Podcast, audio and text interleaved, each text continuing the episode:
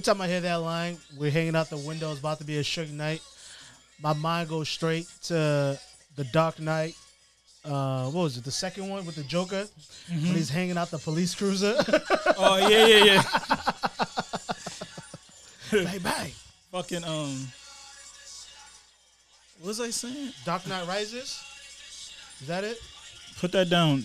I'm only because we get Dark Knight Rises, right? Fuck around, get sued by fucking by Kanye. Everybody, he made the sample that was in the sample of the song. But like that, well, we have nothing, so good luck. Yeah, that was the like that's what I was saying. I was like can you imagine like because that Pusha T, it's recording, it's okay. Red, it's that's recording too or whatever. Like Pusha T on that verse, like that extended verse, his original verse, and then like it's like can you imagine like being a rapper or an artist or whatever, and then you do a verse. And you think it's dope, and then you finally hear the final product, and they cut and shot all your shit to like just this one, like 8 bars, and you're like, you just got to eat it, and it's just like that's how it go. That's how it go. Yeah. And then I'm sure it's even worse when the original does get out, and people are like, yo, this is hotter. Yeah, this is hotter. Like, then what does that say about the producers? Who cut your shit to begin with?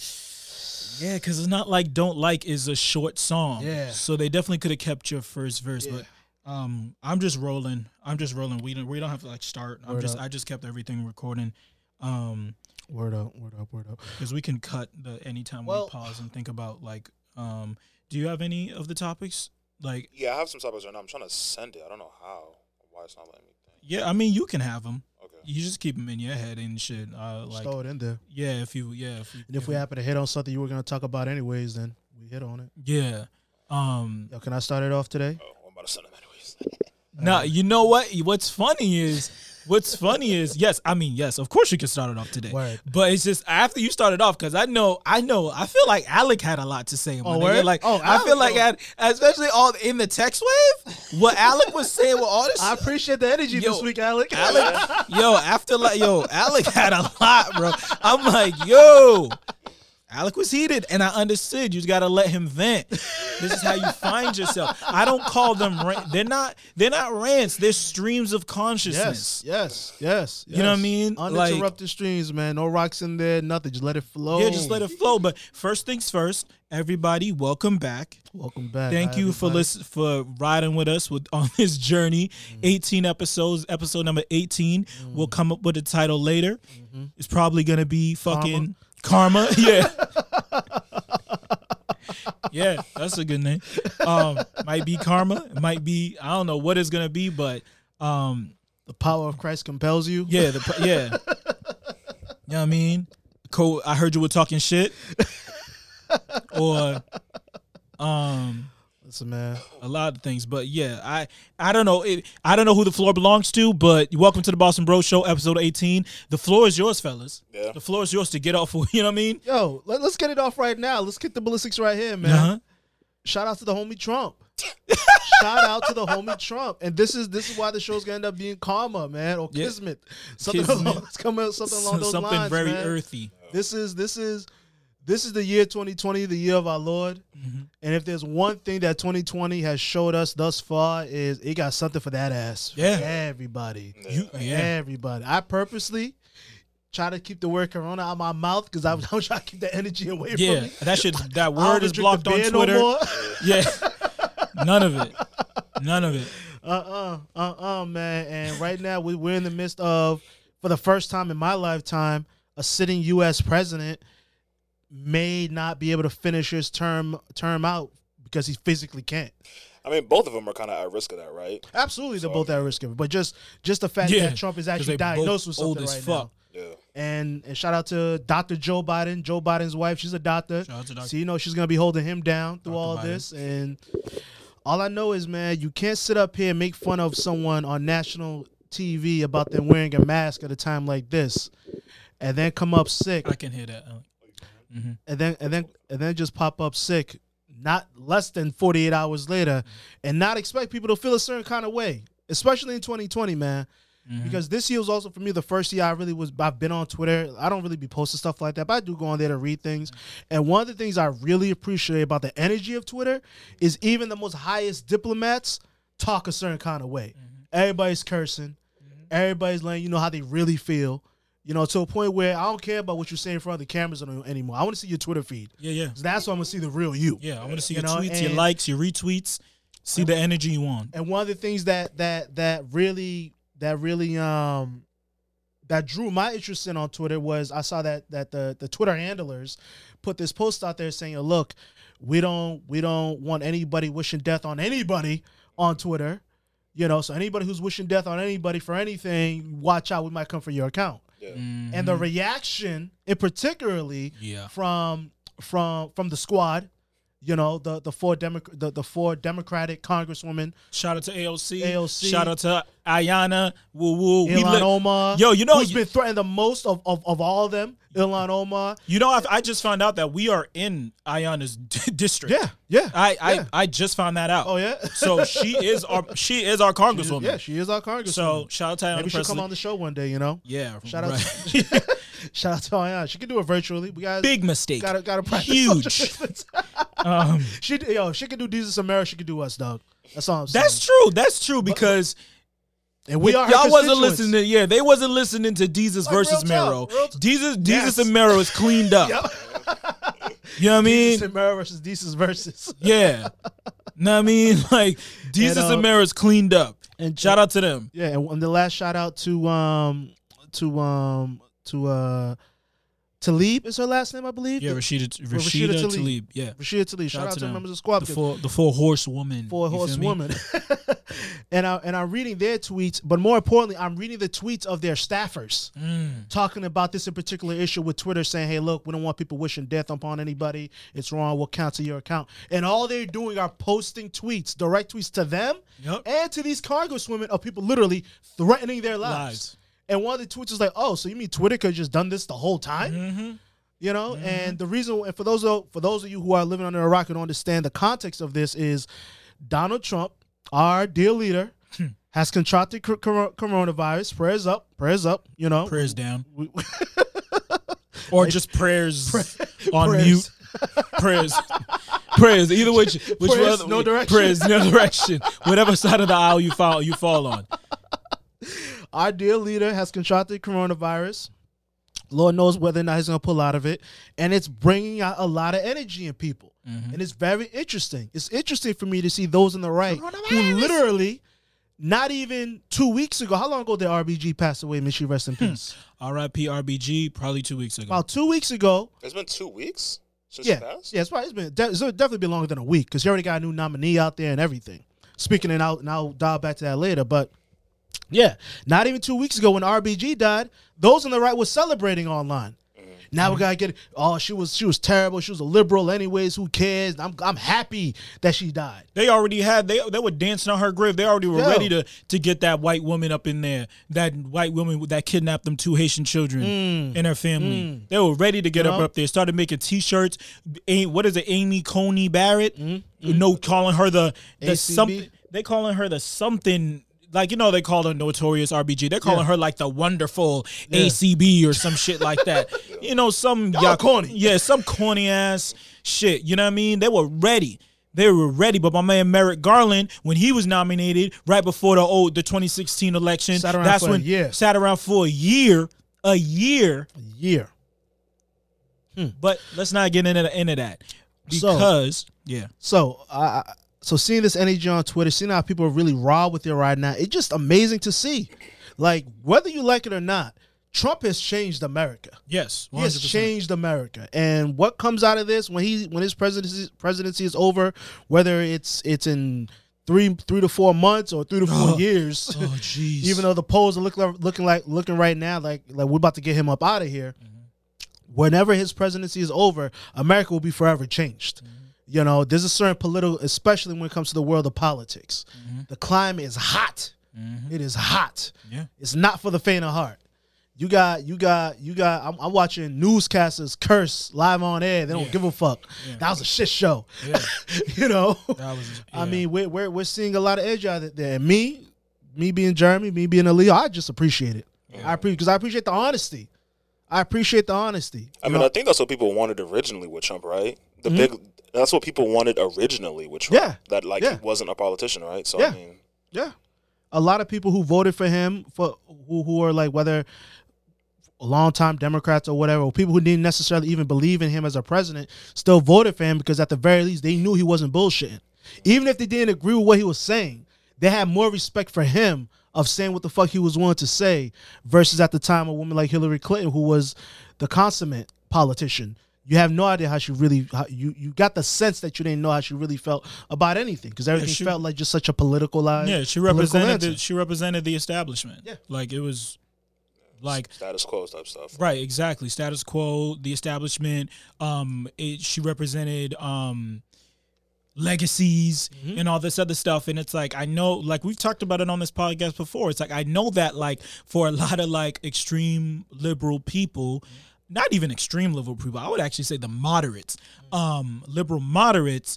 And of course they wanted to, they championed Hillary Clinton. And I know a lot of those criticisms or not even criticisms, the other hats that she wears, those same hats that we just described, like all those hats that she wears, I know it hurts to hear that in like a negative light. Like, you know what I mean? Like she's establishment, she's legacy, she's this, she's that. And it's like to the right wing, those things are buzzwords, negative buzzwords, even though at the same time they do the exact same shit.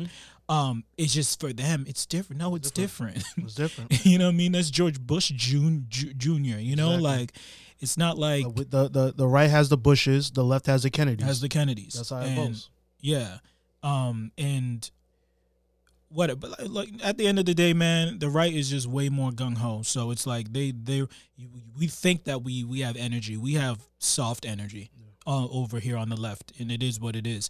That's why why someone like Mitch McConnell could really sit there and deny Merrick Garland a chance of becoming a Supreme Court justice, using that type of logic that we shouldn't be, so you know, putting a new Supreme Court justice in an election year. But at the same time, out the same side of his mouth, try to get Amy Coney Barrett appointed in 2 weeks. Yeah. You know what I mean? Yeah. Like, and they do it, and at the end of the day, their people aren't going to tear them down for it. Whereas if a Democrat did the same thing,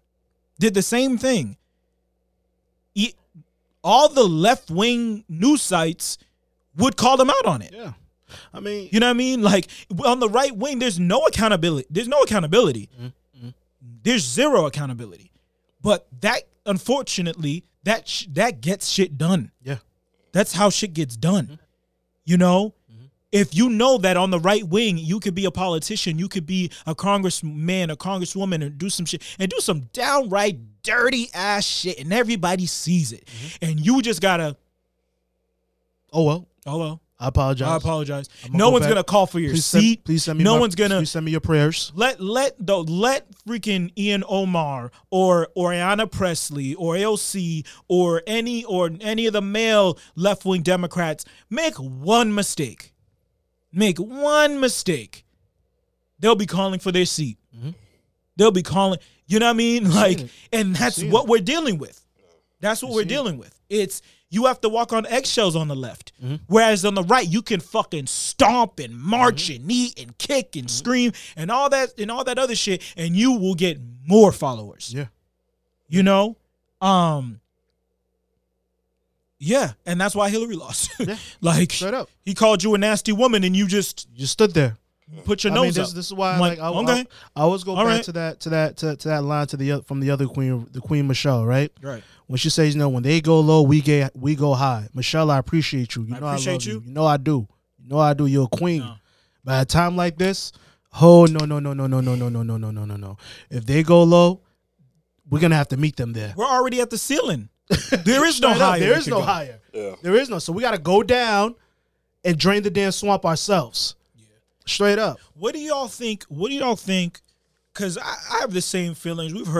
You know, the thing is, the funny thing is, in these days when these type of things happen, when the news broke, it's like we've heard so many opinions on this already. You've seen it on Twitter. You've seen it on, you know, I could go on about the jokes and the this, the that. But like, truly though, what do you think the true like?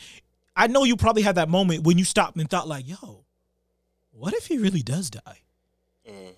Like, What would that mean in a real way? Everyone's gonna jump and say, Trump died, da, da, da, da. And then but my brains are like, no, like you're not thinking about how that is going to affect everything. This isn't some light shit. Mm-hmm. You know what I mean? Mm-hmm.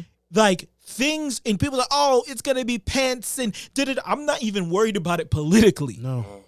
Worried about it culturally. I'm worried about it culturally in a true everyday sense. Mm-hmm. The president just died of COVID. Mm-hmm. Are you going outside now? Mm. Yeah. Are you going outside? Mm. Granted, he is all of those things, right? Mm-hmm. He's of advanced age. People say he's overweight. People say he's low income. So you know what I mean. So all of those things are gonna make it so he's more apt to die corona. But really, truly though, like if this wasn't real for you, mm-hmm. it's really gonna be real for you now, especially if you're coming from the right. Right, and then if this already was real for you. Then you're really pushing back. Mm-hmm. Like, I ain't going nowhere. Yeah. You niggas are crazy if you think there's a disease out there that can kill the president. Mm-hmm. Mm-hmm. And I'm going to be out here talking to you. Mm-hmm. I'm going to be out here shopping. Mm-hmm. I'm going to be out here going to a bar. Mm-hmm. I'm going to be... No. Yeah. The economy would shut down. Yeah. Stock market dropped 500 points the day after the news broke. Yeah. When anything like tell you, man, you are the CEO of America. Mm-hmm. The CEO. Mm-hmm. So you're telling me the CEO, the person that's supposed to be leading us through our whatever the hell to get us to where we need to be, is now dead. Mm-hmm. And now we have to find a new one. Mm-hmm. Yeah, I'm pulling out of that stock. Yep. I'm pulling out. Mm-hmm. Pause. So. I don't have to pause pulling out. You don't have to pause that. I don't have to pause that. I ain't got to pause that. See what your homophobia has done to you? Yo,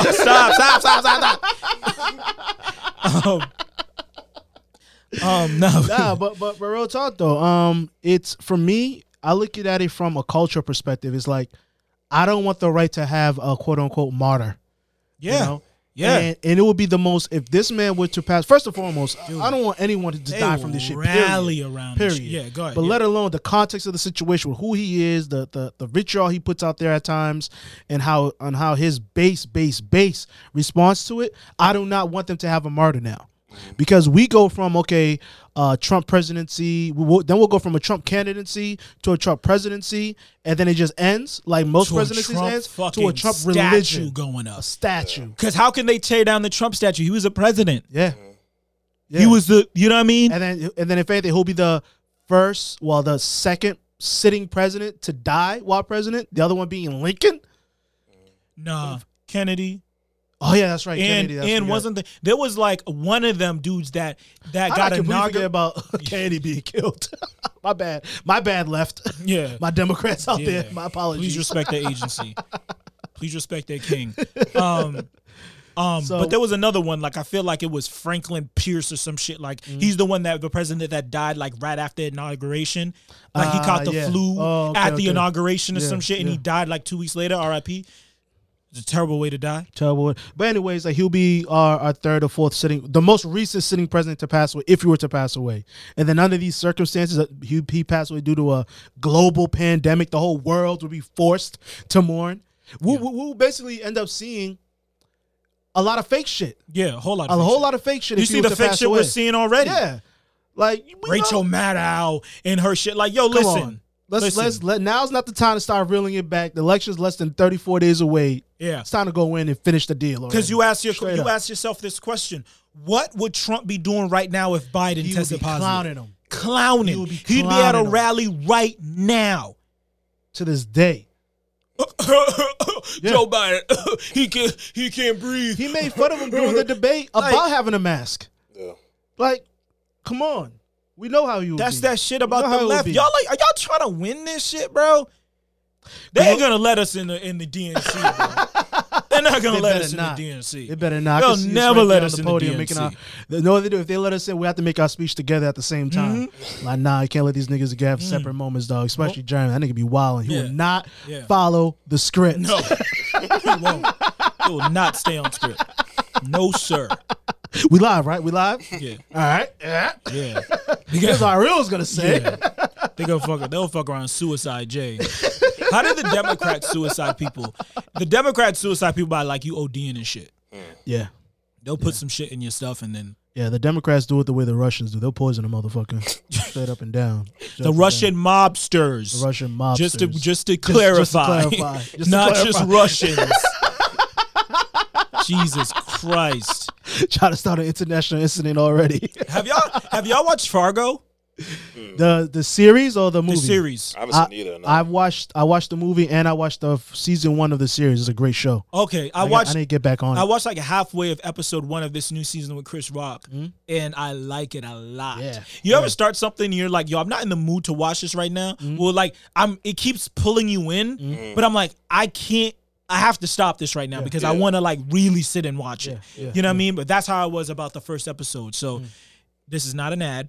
But it would be beautifully put if it was an ad. So send us some ad money because that's how smoothly we can put some shit in for you. And we will take all money. Super PACs, right-wing super PACs. Left-wing super PACs. Left-wing super PACs.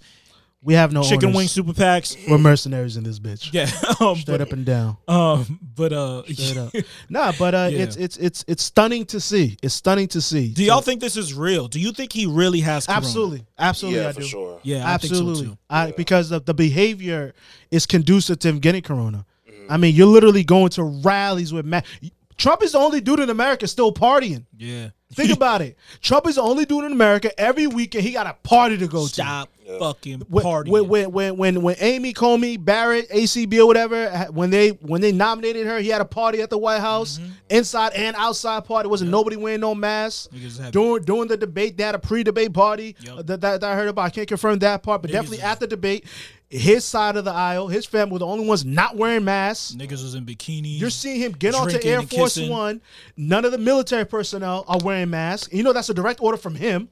Because if the military was on their own making these decisions, we gotta have a mask. One of them said a White House staffer went to go take a picture. Like somebody wanted to take a picture. One of the soldiers wanted to take a picture with one of them, and the White House staffer or one of them, I can't remember if it was a White House staffer. It must have been somebody higher up because why the fuck would you want to take a picture of a White House staffer? Yeah. But that's Trump does just put fucking celebrities in his cabinet, so whatever.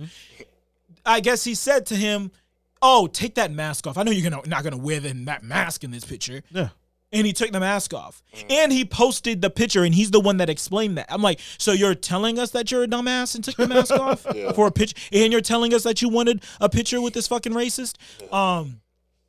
Which was interesting.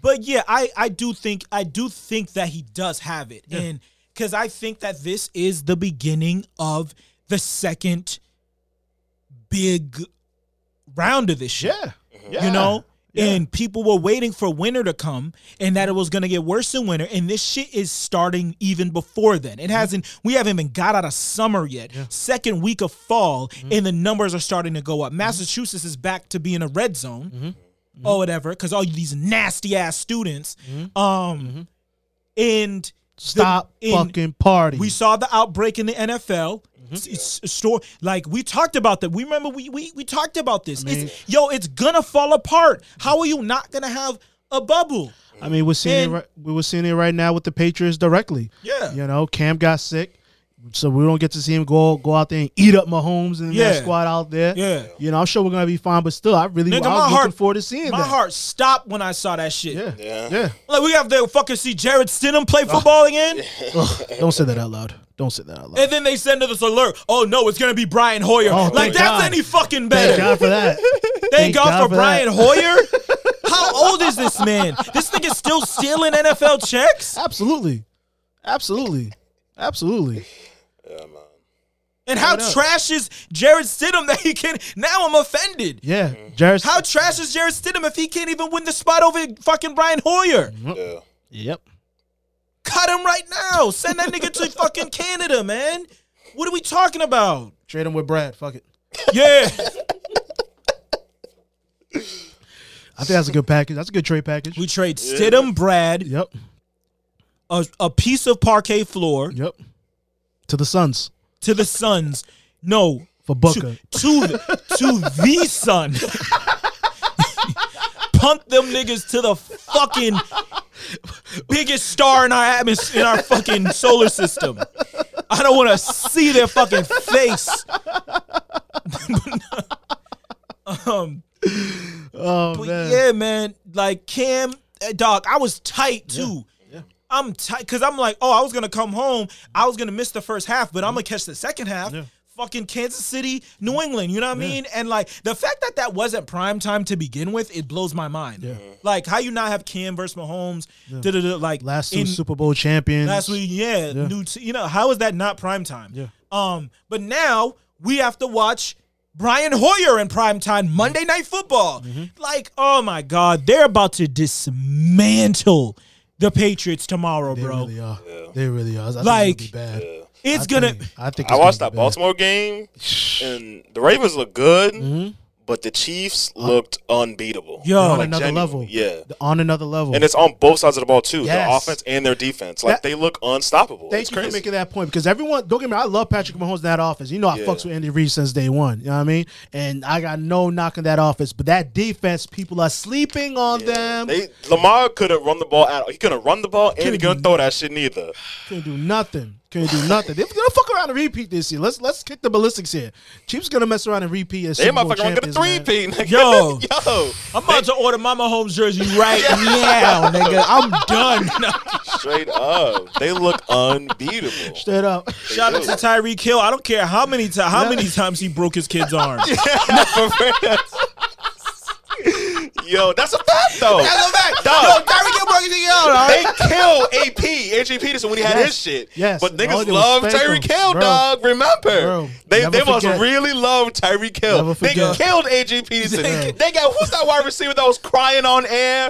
What's his fucking name? Hall of Fame. I can't remember his name. Fuck. Well, when he found out that Adrian Peterson beat his boy? Yeah. It was him. Let me try to find it right now. Cris Carter? Yeah, they want Chris Carter. Chris Carter, I know television dog, crying like a motherfucker. Yo, it's funny because the only reason why I said Chris Carter because Chris Carter stay fucking crying. Dog, sensitive ass, yo. Chris Carter stay crying. One of the hood sensitive dudes, man. Straight up, Stop crying. Yo. Yeah, Chiefs are dangerous, man. It's rough out there. Yeah, man. I'm just. Yeah, yo, the fucking, the Chiefs, yo, they look scary. And the only thing that is going to stop the Chiefs from repeating is COVID-19, man. COVID-19. That's so stop to all this shit. That's the only way the Chiefs aren't repeating. Yeah. And they got, dude. They got too much. They're too well coached, both sides of the ball, and they can make mistakes. They can make mistakes. And we've seen teams like this play like this, right? That just seem unstoppable. But the difference is that the Chiefs have, that the other teams don't, is the Chiefs are the champions. They got championship pedigree. Yeah. They got poise. They went through the gauntlet. You know what I mean? Yeah. And they,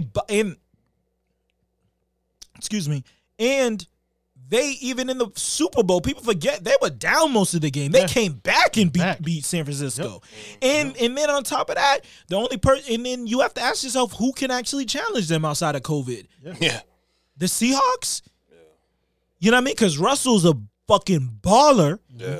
He's balling right now. That defense isn't what it used to be. But it ain't exactly. It ain't the Legion of Boom no more. You can add that loudmouth ass fucking Jamal Adams. I don't care. Yeah. You know what I mean? Yeah. It's still like y'all still fun. Y'all are still suspect. Exactly. To me. Yeah. Exactly. You know, like because to keep it a bean, I was gonna say like the Patriots are one play away from being undefeated if the Seahawks don't stop them and. On the other side, the Seahawks are one fucking player with defensive stop away from losing to the Patriots. So it's like, you know, and Cam was killing that game. Yeah. Once they finally let him throw, you know, and then you got our rushing offense last week killing. Shout out to James White again. I don't know if we got to even shout out to James White the last episode. Did we? We didn't get to it. We didn't. But yeah, shout out to James White. I heard he went back to practice this week. If y'all don't know, his mother and his father were involved in an accident right before the Seahawks game. in Florida, in South Florida, and unfortunately his father passed away, and his mom was in critical condition. I haven't heard anything about his mom. It's been about a week, almost. It's been about 2 weeks, or a week, yeah. It's been like 2 weeks, so it's like, so I think hopefully his mom is okay, but nevertheless, it's just a tragic, really, really tragic thing. And prayers up to James White. Because we're bringing up our running back core, but it was nice to see Sonny Michel move the way he was. It was nice to see Rex Burkhead moving and shaking. And that's the first time Rex Burkhead in 3 years that I've, or 3 or 4 years, I don't even know, because it don't matter, because he's either hurt or getting stopped on third down. Yeah. So I don't give a shit. You know what I mean? But that was the first. That was the most productive I've ever seen Rex Burkhead, and it's really wild to see the Patriots for the first time in 20 years. Like, yeah, we've had a good run game, whatever, but our run game is nice. Yeah, and you add Cam Newton, man, and yeah, the run game is gonna be great, and Jules is gonna eat, and I'm just excited for that. And I was excited to see how we came out this game against the Chiefs, you know. And we're not gonna get that. Instead, we're gonna get fucking Brian Hoyer for a quarter and a half until he breaks his fucking arm because he's older than dust. And then we're gonna see fucking Jarrett Stidham stink it up, go out there and run for his life. Yeah, it's gonna be bad. It's gonna be bad. Yeah. But you know, prayers up. I'm sure Bill's gonna come in with some type of game plan. I'm sure it's gonna. I'm sure not. Mind, I'm sure it's a whole lot worse in our mind than what's actually going to end up being, you know. But I'll throw one team out there. If COVID-19 doesn't completely eradicate them, I'll give the Titans a chance to beat the Chiefs because of the Titans' style of play. They have a solid defense, and they have an offense that could keep the ball out of Mahomes' hands because they run the ball so much. So he's not going to get he can't count on any extra possessions. Any possession he does get, that's going to be it. You know, there's gonna be a lot of time he spends on that sideline waiting to get that ball because his teams not gonna get the type of turnovers they can force against a typical team who likes to throw the ball a whole lot more than the Titans. Right. They got Henry back there. They just turn around, hand that ball off to him, and then they got who's their quarterback again? Homeboy who they got from the Dolphins? Fucking Ryan Tannehill. Ryan Tannen skills. Yeah. Lack of skills. You know, I think he's developed to the type of quarterback who doesn't throw the game away from you. Yeah, he's like a step below of an Alex Smith type. Yeah, because you're right. The Titans are a throwback. Yeah, they are a throwback. Those are the team. The Titans are built and operate like the teams that we watched growing up. Yeah, and of course like the Patriots. Yeah, but. Yeah, like the old Patriots and all the old teams, to be honest, back when men were men and running backs were running backs. Pre-2000s. Yeah, before they was like, nigga, we could get like three of y'all late round, pay y'all nothing, and we have a three-back set, everybody's fresh, and we're throwing out the backfield. Why are we doing this? But at the end of the day, what the Titans showed us last year is, dog, that still works. Yeah. It still works. If you have a workhorse running back, and those don't come all the time, and they don't even make those anymore, because of course, as a running back, you know that's not how it is anymore. So those running backs aren't being, I hate to use this word, but they're not being breeded. Yeah. You know what I mean? People like Derrick Henry, they're not being breeded anymore. Yeah. He's one of a kind. Yeah. Like, you see how they treat Adrian Peterson, and he can still go. And they don't make workhorse running backs like that no more. And I don't think they should, but eventually, you know, that's going to break through. But so quick, just to get a consensus of, do you think, what percentage do you think that this NFL season is actually going to finish? I'll let you go first, Alec.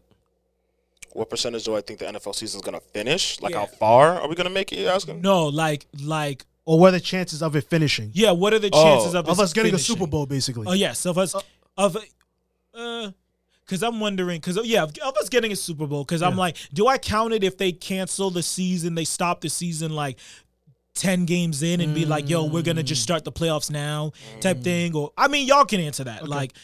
Like, what do you think? What do you think? You think it's going to be a full season in a Super Bowl, or what do you think is going to happen? I think it'll be a full season in a Super Bowl. Okay. Only because I think that the NFL has proven how inept they are. and this is what I was talking about Alex Brent. Like, please tell me how inept this is. Because that's the thing, like, Because when I heard about, like, the whole Cam situation, that was the first thing that I thought about, is how they had such a they didn't have a plan at all for how they're going to handle COVID. And that's why some people like Patrick Chung, Dante Hightower, all the niggas sat out. I'm sure other players sat out too.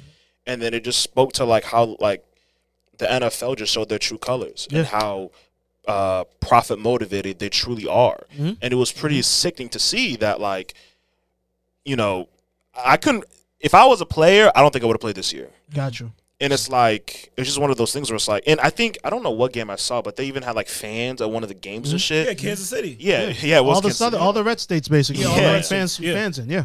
And it's like, at a certain capacity, I think Kansas City is like 25%. Yeah. Or something like that. But it's like, for me, it's like, fuck that shit. Like, there needs to, if I'm a player or if I'm a staffer or whatever it is, there has to be some sort of plan put in place to remedy what the fuck is going on right now. For me, in my perspective, I don't know. It just seemed very, like, just borderline evil to me. I don't know. Like, it just seemed really weird, and I wasn't rocking with it at all. I'm rocking with it a little bit because I'm watching the damn games and we're talking about it. So, I mean, but at the same time, it's just like, I don't know. I don't like it at all. I think, but to answer your question, I do think there is going to be, I think the season's going to continue on in full. I think there will be a Super Bowl, but I think there's going to be a way more players testing positive. I think way more games are going to end up getting rescheduled and shit. But I think the NFL is going to do everything in its power to, like, push through to make sure that we get a Super Bowl. Absolutely. I agree. Everything you just said, I agree with it 100%. I think that no matter what happens, come hella high water, we will have a – they will finish the season, even if I see them extending the season before they cut it short to make up for the games that they had to push back, you know. So they will finish the season, they will have their playoffs, and they will have their Super Bowl. They will get their money this year, you know. And the thing that put the icing on the cake for me, from my perspective, is the fact that there are teams trying to even want to test the whole 25% capacity thing. Really? That money, like we're talking about ticket money, ticket sales money, which is your chips, which is chips to y'all. Yeah.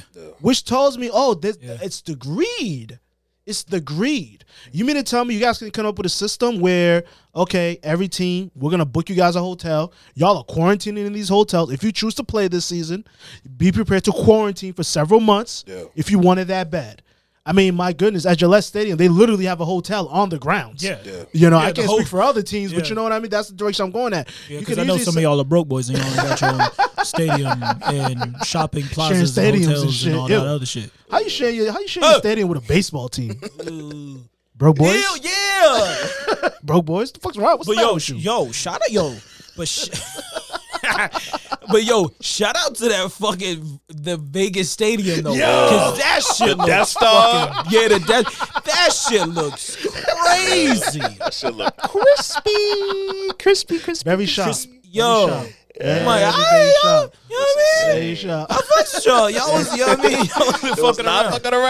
That's my money. That's your money still. That's old money too. That's old money. That's old money. That's old money they use for that stadium. That's old 70s mob money they still got. Yeah. That's straight that fucking. What's not Goodfellas? That's the fucking casino money. For real. Straight up. You know how much money they washed through that goddamn casino, man? Yo. I mean, through that stadium. Oh, goodness. Nah, but for real, though, like this, the NFL just showed that they don't. And I said the same thing about the MLB as well. Yeah. You know, you guys don't care about your players the way that you want to, like the way you want to project it. But at the same time, you're dealing with different personnel, because I feel like there's a lot more players in baseball and in football than there are in, say, basketball. Yeah. Who are willing to say, fuck that, we don't even want to be quarantined. Yeah. We want to do it this way. Yeah, because in basketball, it's like literally 20 people. Yeah. You know what I mean? Yeah. Like 12, 15 people on the team. Mm-hmm. Let's say 7, 8, 9, whatever, staff, trainers, whatever. Mm-hmm. Let's say max 20, 25 people. Yeah. NFL teams is 53 players. Yeah. We're not talking coaches, trainers, all this other shit, doctors, this, that, and the third. It's literally almost 100 people every team. And to create an NFL bubble could only be achieved if you had 9 fucking months to put it together. Yeah. Which they did. Yes, you did. Nah, but straight up, man. Bro, they could have easily done divisional bubbles. Yeah. Easy. And you, in the only time, and you see in how many games, how many times these teams have had to travel, travel in 4 weeks. Mm-hmm. That's how much traveling they would have had to done the entire season. Mm-hmm. If they all, we have a bubble, a divisional bubble. Mm-hmm. You play your divisional teams, and then you're going to cross one time. Cross, play the other side, because this year the AFC East plays the NFC West. Yes. You're going to cross over. Mm-hmm. You're going to play the NFC West 4 games in a row, and that's the month you're going to be out of your bubble, and then you're going to come back in the bubble, play the other teams again, cross back again, and play the AFC divisional team that you're going to play, and then back in your bubble. Dude, they could have easily pulled it off. Yeah. The AFC East bubble could have been in New England. Yeah. Or New York, or fucking New Hampshire. Just pick the state. Y'all could have built a stadium. Straight up. You don't need a stadium. That's the you don't need a stadium. You need a field. Yeah. Everybody would have been perfectly fine. Like, hey, we're gonna put a bubble out in New Hampshire, and we're not gonna be in a stadium. We're gonna build 3 or 4 makeshift fields so we can just get these games in. Yeah, we just get these games in. The optics won't be the same. We know that, but good and damn well people will still watch. They have college stadiums. They have college stadiums that they could have used. Yeah. But granted, even if we're using, because I'm only saying New England because for a fact I know that we have hotels around there, we have this, and at the end of the day, Foxborough is a secluded place. Yeah. You know what I mean? People think, the Patriots do not play in Boston. They don't. They play a fucking hour and 20 minutes from Boston. Yeah. So so they could have housed that. And I know every place, every division has a brand new, spanking new fucking stadium that they could have housed these players in. And in surrounding area, they could have quarantined them in. But they didn't do it. And now their season is going to be at risk because it's only going to get worse. I think that I'm with you guys. I think that they're going to push through and figure it out. And I feel like this year is going to be the best year for every practice squad player. Oh, yeah. That is ever. Yeah. We're already seeing it now. If you ever wanted to play football. Rookies are balling this year in the NFL. Yeah, rookies are balling. Yeah. Every practice squad player is getting called up. Yep. Everyone is on the – because I've met, of course, practice squad players, people that legit, I just have to stay – niggas that have come by my job or whatever, and it's I play for the Patriots, but I don't. I'm a practice squad, and I just have to stay in the area because they're always going to call me. Yeah. I don't know if they're going to call me or not. Yeah. Well, this year they're calling you. Yeah. You better stay your ass right in Attleboro, right in Foxborough. Get your little apartment. Get your little flop house. Your little flop house. Get your little flop house. You know, the little joint Aaron Hernandez got. The little joint that Bill Belichick got Aaron Hernandez. Careful. Easy. Bill was looking out, bro. I'm telling you. I don't think we ever got to player coach. Player coach. He's a player's coach. We never really got to talk about it. Because I remember that documentary came out. I feel like it was before we started ever recording. Yeah, it was. But Bill was looking out, bro. Bill and Robert Kraft, they were looking out, and I promise you. And I just a quick little segue. For whatever people say about Bill Belichick and Robert Kraft, every single find me the player that played for Bill Belichick that hates Bill Belichick. It won't happen. Well, I'll name one. Tom Brady? No. But shout out to Tom. We'll talk to him later. Terry Glenn. Terry Glenn. This is year one, Bill Belichick. R.I.P. Terry Glenn. I still go back to that footage of him cursing out Bill. Yeah. This is Alec. You were literally like a baby. Yeah. But Terry Glenn was our top tier wide receiver when Bill Belichick came in, and him and Bill were just not clicking. And I'm sure you can find it on YouTube now. But there's a clip of Terry Glenn before practice or during practice, he's stretching, and you see him openly just cursing out Bill Belichick while Bill's just standing there spinning his whistle. 2 weeks later, Terry Glenn was traded to the Dallas Cowboys. Yeah. End of this, and we won a Super Bowl. That was our first year we won the fucking Super Bowl, and it's been magical ever since. Yeah. Ali, I brought that up because I'm because it segues to that story that I heard this week, that that Dante Stallworth story about how he was in my last year, they brought me in. I went through OTAs, blah blah blah, preseason, blah blah blah. By I think it was by week 3, he's like, I could not walk. I couldn't walk. I was done. And I was sitting at home waiting for them to get the call that they were cutting me. But instead, Bill called me in and was like, listen, I know that your thing, whatever, but I'm not going to cut you. I'm going to put you not even on the injured reserve list or some shit like that. And so you still can collect. Mm-hmm. So you can collect your full season worth of thing. He could have easily cut him. In week 3, we talking. Could have easily cut him and brought in somebody that could help the team. But he knows that, yo, dog, you're a vet.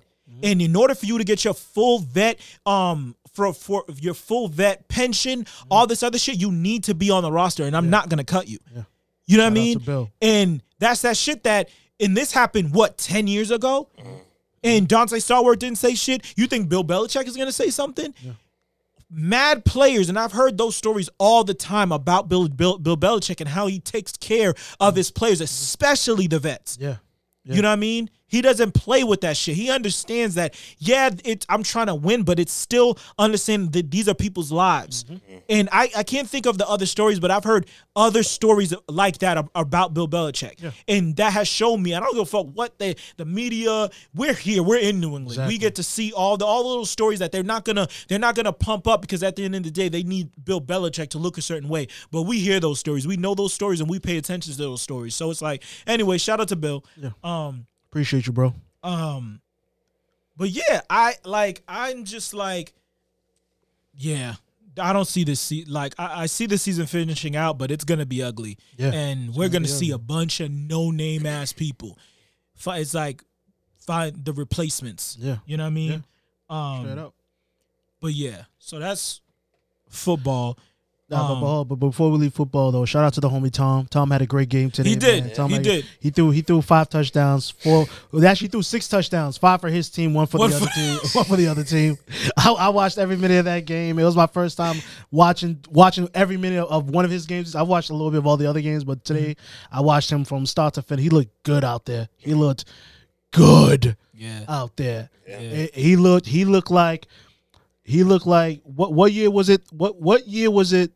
The final year when he had the two tight end lineup where he had Gronk and Aaron Hernandez out there. What year was that? Before Aaron started killing people? It had to be before he got caught anyways. Like his MVP year, it was 2010. Yeah, he looked like 2010 Tom out there because of the weapons he had. Yeah. I see it now. Like, people were telling me they got OJ Howard and Gronk, but people are telling me Mike Evans is his go-to red zone nigga. Like, what? Mike Evans fucked up his foot today and was still cooking dudes out there. I feel like Mike Evans is always hurt. Yeah. He's always playing like hurt, but he still kills. Exactly. He definitely don't play like a light-skinned dude, I'll tell you that much. Mm-hmm. He's here for the shits. He's here for the shits. Yeah. He slapped up one of the quarterbacks today after a play too, like after a no-call pass interference. Yeah. Is he ever white? Is he half white? I just know he looks light skinned to me. Yeah, that's how you know. That's how you know that they got a black mother and a white father. Mm-hmm. It's not. Never mind. Never mind. But yeah, Tom looked great today out there. Shout out to Tom what he's doing down there in Florida. The Bucs. I mean, I would say that could maybe be a team that could do something down the road. But that defense, I'm still waiting to see. Yeah, they got Ndamukong Suh. He had a big turnover today as well. He's an animal, fucking animal, Ndamukong Suh. My goodness. You see Miles Garrett today? Miles Garrett went and cracked. I was gonna say something. I'm sure that you can infer what I was about to call that white man. But let's just say Miles Garrett cracked him in the head. And then got $100 and so million in the offseason, and he's back in, and it's all forgiven. Yep, all's forgiven. All's forgiven. You hit people that hard, and that sport, it's always forgiven. It's always forgiven. It's always forgiven. It's always forgiven. It's always forgiven. That MAGA dude. Anyways, it wasn't MAGA Bosa though. No, it wasn't MAGA Bosa. If only. For real. Damn, I was about to say something.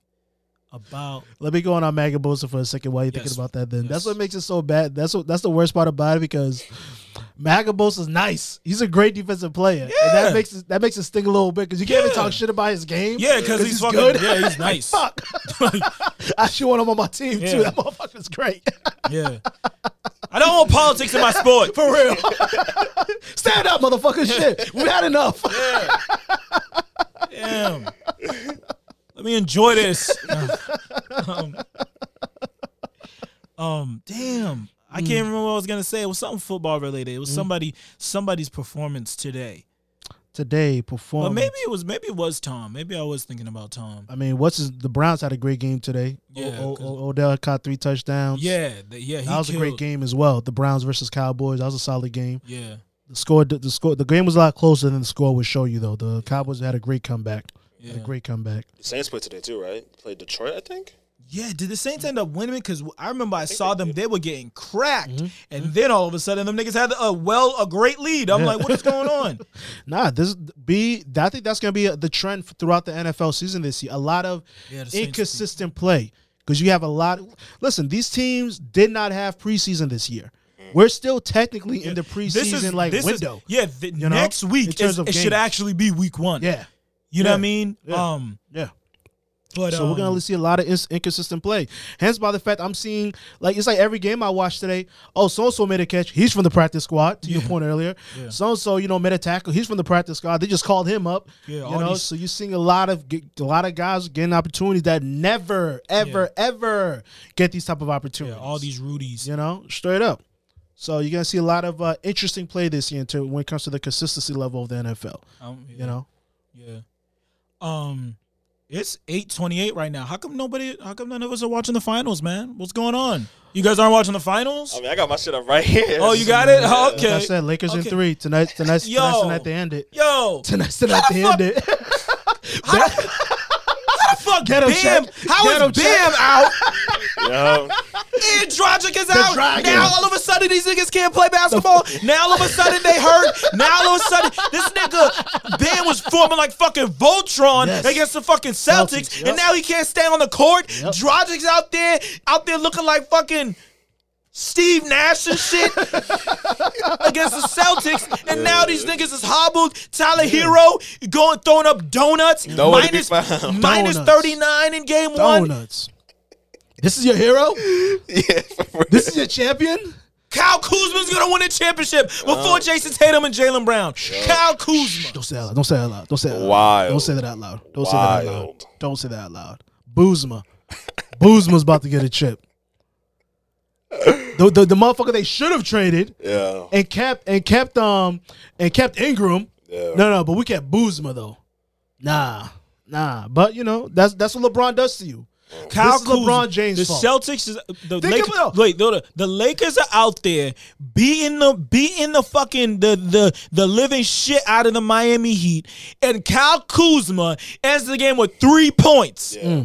He's just getting exercise out there. Yeah, that nigga's just getting a jog in, He's just getting a light jog in. Every game he says, I'm about to go out there, run around for a little bit, get my cardio in, get a couple shots up. I'm chilling. He's chilling. No man is responsible. No man has done more to harm the NBA than LeBron James. I thought you were going to say something else. When you think of the amount of champions, think of the coaches LeBron has turned into champions. The players. He's made multiple-time champions. Yeah. Kuzma's the latest one. Yeah. No. LeBron James must be stopped. He must be spoken to. Can Kentavious Caldwell Pope is going to be an NBA champion. Jared Dudley is going to be an NBA champion. J.R. Smith, Dion Waiters. Dion Waiters is going to have as many chips as Kyrie. Dion Edible Waiters is about to have a chip this. He's about to be a champion. Yes, Dion won't even know he's a champion until March. That's a fact, though. That's a fact. Yo. Yes. And I bring LeBron. What did you think I was going to say, though? I was going to say he's responsible for the... You ended up saying it. Oh. Like, he's responsible for the most players that shouldn't have having a championship. Mo Williams. Yeah. Oh, shit. Mo Williams was on that team, too. Yeah, it was. But shout out to LeBron, though. But silver lining. Silver lining. You got to find it somewhere. Always. That means that Rajon Rondo's going to have another ring before Chris Paul. He'll never get one. He'll never get one. I love it. I love it. I love it. I love it. I love it. I love it. I love it. I love He's going to get another ring before Chris Paul with Chris Paul's best friend. Best friend. Bestie. Bestie. Yeah. His bestie. And Rondo punched him in the neck. And then won a championship the next year. And he spit on him, too. And he spit on him. And he spit on that nigga, too. Yeah, yeah. There's a reason why Kobe liked him. There's a reason why Kobe liked him. Fuck that nigga. As you guys know, I have an irrational hate for Chris Paul. So this brings me joy. Thank you for owning it, Jackie. Yes. Thank you for owning it. Step one is admitting that you have a problem. A problem. And not to say it's a problem, because Chris Paul deserves your disgust and disdain. He's earned it. Look at Chris Paul. Chris Paul out there with the upstart new fucking Oklahoma City Thunder, getting them into the playoffs, pushing them in Game 7. Still ain't got shit. Rondo about to get his second ring, and Rondo ain't doing it like along for the ride neither. Exactly. No, he's balling. He's balling. Yeah. Playoff Rondo in full effect. Plondo, baby. Plondo. We out here. Seventh all-time in playoff assists. You see Rondo fucking eating up that zone defense, man. That zone defense that Brad Stevens didn't know a fucking thing to do. Yeah. I thought about this, and I fully say this shit. I fully fucking say it. Rajon Rondo has a player option for next year. Mm-hmm. Bring him back.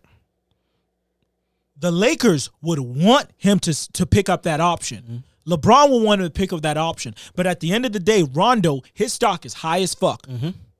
He'd make more money in the open market. Mm-hmm. If Rondo hits the open market, I want him to be our backup point guard. Mm-hmm. I want Rondo back on the Celtics. His energy, his attitude, his poise in crunch is in leadership. Leadership is the exact type of thing that the Celtics need. We need veteran leadership on that team. Yes, and poise. Poise. Rondo on our team going up against Miami, that doesn't happen. He knows exactly. Remember what I said? When it's crunch time, you have to know the play to run. Mm-hmm. Yeah. The people that are going to execute the play. Rondo is going to execute the play. And he's shown you for 10 years he can execute the play. And Rondo is not old. How old is Rondo? 32? 33? Not positive. Age isn't an issue. Just the only concern I have with Rondo, which really isn't a concern because he's 34. Because I want that veteran on my bench anyways, and that's what it comes with the territory.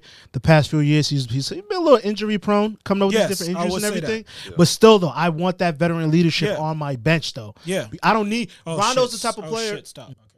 Yeah, I still want that veteran leadership of a player like Rondo on our team because Rondo's the type of player that you don't need him on the court. Yeah. You need him on the bench to settle shit down because the Celtics don't have that true extension of Brad on the court or even on the bench. Or even on the bench, yeah. You know? And that's what they need. But they need a vet. But I feel like even like just having him out there like with playmaking, like we talked about the last podcast, how Marcus Smart coming up the court, jacking up shit. Yeah. Rondo's not doing that. Yeah, that's what I'm saying. Like Rondo is not doing that. He's gonna get everybody on that team the easiest buckets of their life. Yes. Yeah. Of their life. Yes. And even Marcus, this is gonna help you too. Yeah. He's the type of play that'll help you too. And what Rondo has shown is, and this is how narratives, Rondo can't shoot, Rondo can't shoot. Rondo's shooting has gotten better every single year. We watched it firsthand when he was with the Celtics. Every year he got better and better. Especially from three. Mm-hmm. I think he shoots 38% from three. Mm. Yeah, you need that. Because at the end of the day, we can bail out. If he can't find nothing, Rondo can shoot it, and we can trust that he can shoot it. Mm-hmm. You know? Yeah. And yeah, and I know that would sound blasphemous to Celtic, whatever the fucks, but fuck you. I'm sure Jackie McMullen would oppose. Yeah, Jackie, all the writers, all the fuck you. Fuck the writers. Fuck you. What the fuck do you? What do you know? Please. All you want to do is set your fucking narratives and run with that shit. That's it. And the narrative is Rondo's the problem because we got our homeboy Brad here now, and with the team's his now. And let's get the ballistics here. Rondo had to go because they brought Brad in. Yeah. And they couldn't take the quote-unquote clashing of the personalities. Yeah. Well, the truth is... That's why they drafted Marcus Smart. Exactly. They didn't want to admit to the fact that, look, Brad, you have a player here that just happens to know more than you. Yeah. Accept it and embrace that shit. and it learn to adjust it because this is going to make you a better coach. Yeah. But no. It has to be our way. We have, okay, then fine. Now look at y'all. Can't get over no fucking humps. We're about to trade you anyways. Frank Vogel ain't got a problem. Frank Vogel's about to be an NBA championship coach. LeBron ain't got a problem. Yeah. Frank Vogel, bro. Frank Vogel. Yeah. Frank Vogel. Thanks, LeBron. but all kidding aside, like that's just another testament to LeBron James's greatness. Yeah, bro. Straight up, he's made 10 trips to the finals, despite the teams he's been on. The only time he didn't make the finals is because is the year he got hurt. Yeah, in the 2010s, bro. Yeah, like my goodness, he's been in the final 10 times, 9 times in a decade. Yeah. Udonis Haslam's out here cursing out the Heat the best he can, dog. He ain't got nothing. Trying to rile these niggas up. But he's like, I can't overcome this. I play with LeBron. I can't overcome this motherfucker, dog. I know what's happening. I just delay the inevitable, dog. Guard your hearts out there, fellas. Don't let him break your spirit, all right? You might win this series, Tyler, but don't let him break your spirit, bro. Yeah. I live to shit on Tyler Herro now. After that game, bro, I live to shit on Tyler Herro, bro. I only check his He's stats. A baller. It's gotten bad, bro. I only check his stats. Welcome to reality. Niggas done got some film on you now. 4 minutes, 14 seconds left in the second quarter. Miami is up 4 right now, 44-40. Because, Dragic is out and Bam's out. They have to go balls to the wall. Yeah. And they don't want to go down 3-0. Yeah. But I promise you the Lakers are going to win by 20. Yeah. I just want to see what Tyler Herro's doing. Tyler Herro right now is 1-for-8 with 2 points. Check is going to sleep well tonight. Jimmy Butler has 9 shots. Yeah. All that shit. Jimmy Butler has 15 points. Don't get me wrong. Tyler's still invited to the cookout, though. He cool, but not that cool. He's invited to the cookout if he fucking... You got to bring... Come on. He's got Black Lives Matter literally on his back of his jersey, though. You got to invite him to the cookout. Just don't let him bring nothing, especially the potato salad. We all know how that's going to go. Trust me, dog. My third eye is open enough to understand that shit was that shit's a ploy. He did that shit on purpose to offend. Yeah, nigga. Open your third eye, nigga. Decalcify your pineal gland, nigga. See what Tyler Herro's really trying to say. He's a hero to black lives. See, the black man. See, you know what I mean? White man. Anyway. But yeah, fuck the Miami Heat. Mm-hmm. Braun's about to get y'all out of here. Mm-hmm. And of course we're gonna have the whatever, dude. And I've already practiced my shit talking for Laker fans. Yeah. You know what I mean? Talking that big, like, number one, listen, you're still little bro. You're straight up. You're still little bro around here. Yeah, you got 17 rings like the Celtics, but you still little bro out here. All right, number one. You sunned your logo. Number two, I know y'all run to that shit like, yo, the Celtics won fucking championships and they only had 6 teams in the league. That's what the most of y'all. Here's a little factoid for you buddies. For Lakerland.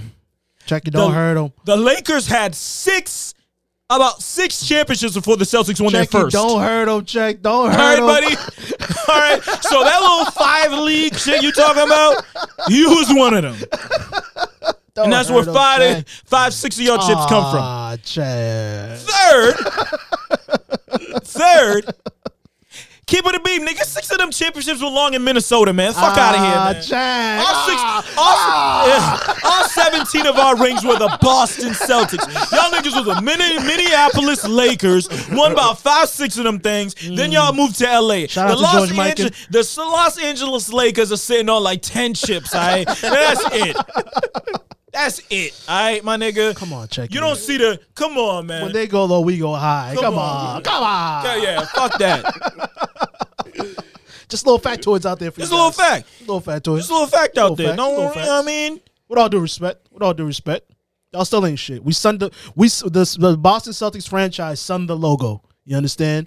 Jerry West, the NBA logo, was held chipless due to the Celtics. Yo, don't let me get into my NBA logo rant because I got a lot of shit. I got a lot of heat. I'm gonna let you go. I got a lot of heat. I thought I'm gonna let you go. All right, let me. Okay, let's go with this, right? Uh-huh. The NBA logo was I think it was 1969 or 19, I can't remember what the year it was. Mm-hmm.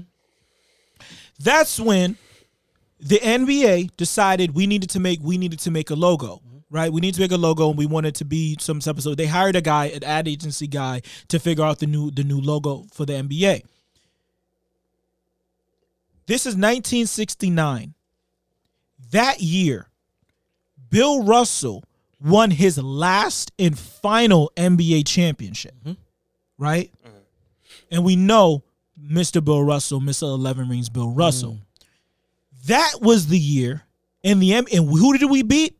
The Lakers. The Lakers. Who did he beat on that team? Jerry West. Mm. That was the one and only time that the Finals MVP went to a player on the opposing team. Mm. That was when they gave Jerry West the Finals MVP, even though he lost. So, let me ask you something. I see where this is going. Let me ask you something, right?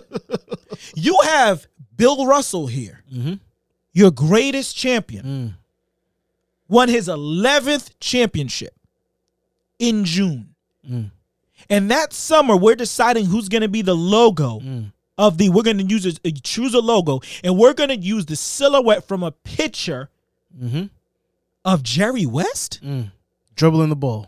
Jerry West had 0 championships up to that at that point.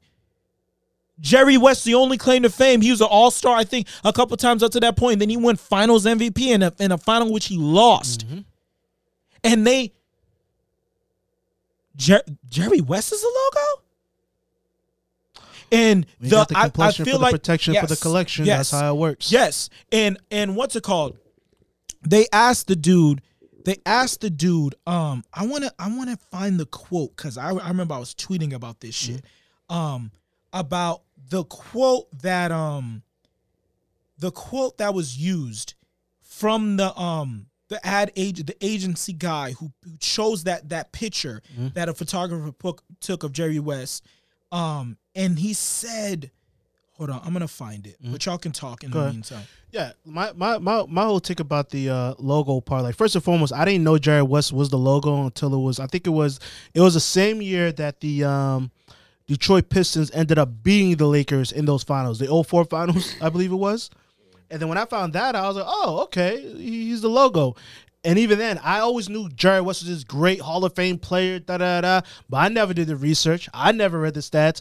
The way I heard the story, I would have thought Jerry West earned at least 5-6 chips. This motherfucker must have been the greatest of all time. And then when I go back and I do the research, I'm like, oh, no, he was good, very good, but he would lose every year to Bill Russell and the Celtics. So how is this guy your logo? That's like LeBron. You know? That's like LeBron. Like LeBron winning the championship this year. Yeah. And they give the Finals MVP to Tyler Goran Dragic. Yes, don't you dare. To fucking Goran Dragic. And then they make that nigga the new logo of the NBA. Yeah.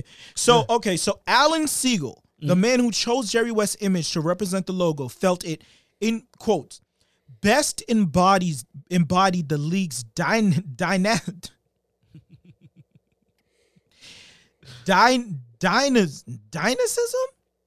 I don't know why I'm struggling with this word. And athleticism. The silhouette manages to convey power, movement, and grace all at once. No. That shit best embodied whiteness. How the fuck can an image of Jerry West, who hadn't won a fucking thing, managed to convey power, movement, and grace, and best embodied the league's dynamics and athleticism, and not Bill fucking Russell? And another thing about that image, though, that image is the sky hook.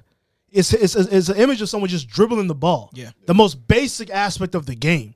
So it wasn't like it was like, okay, let's say Jerry West had a signature move or a signature shot, and that's what they went with. No, it's just someone just dribbling the ball. Sure. So on one hand, I get where he's going with that, but on the other hand, I'm like, it's pretty basic, though.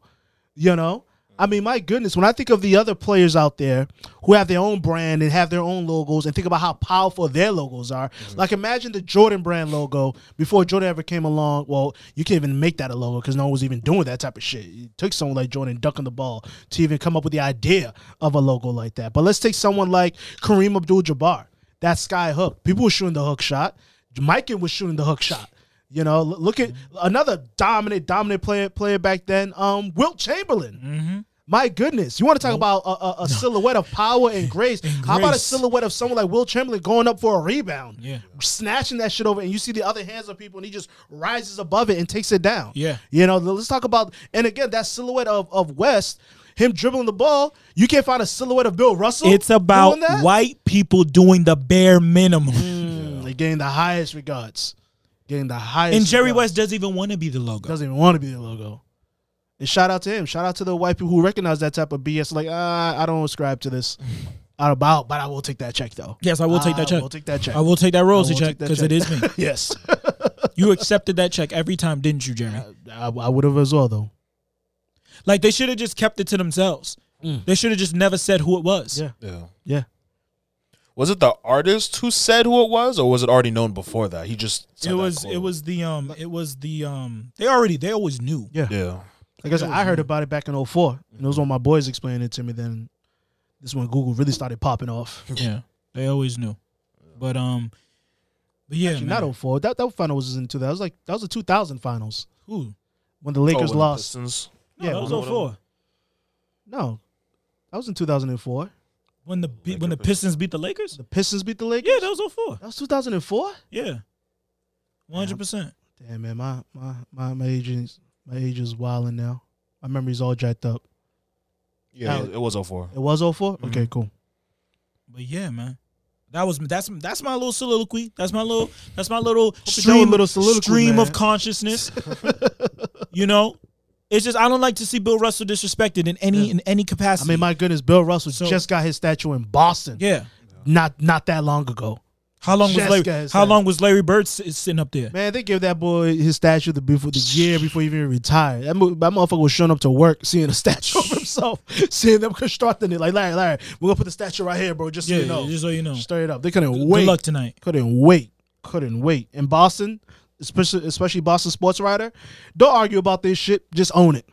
And all right, so we'll keep it, of course, in Boston sports, man.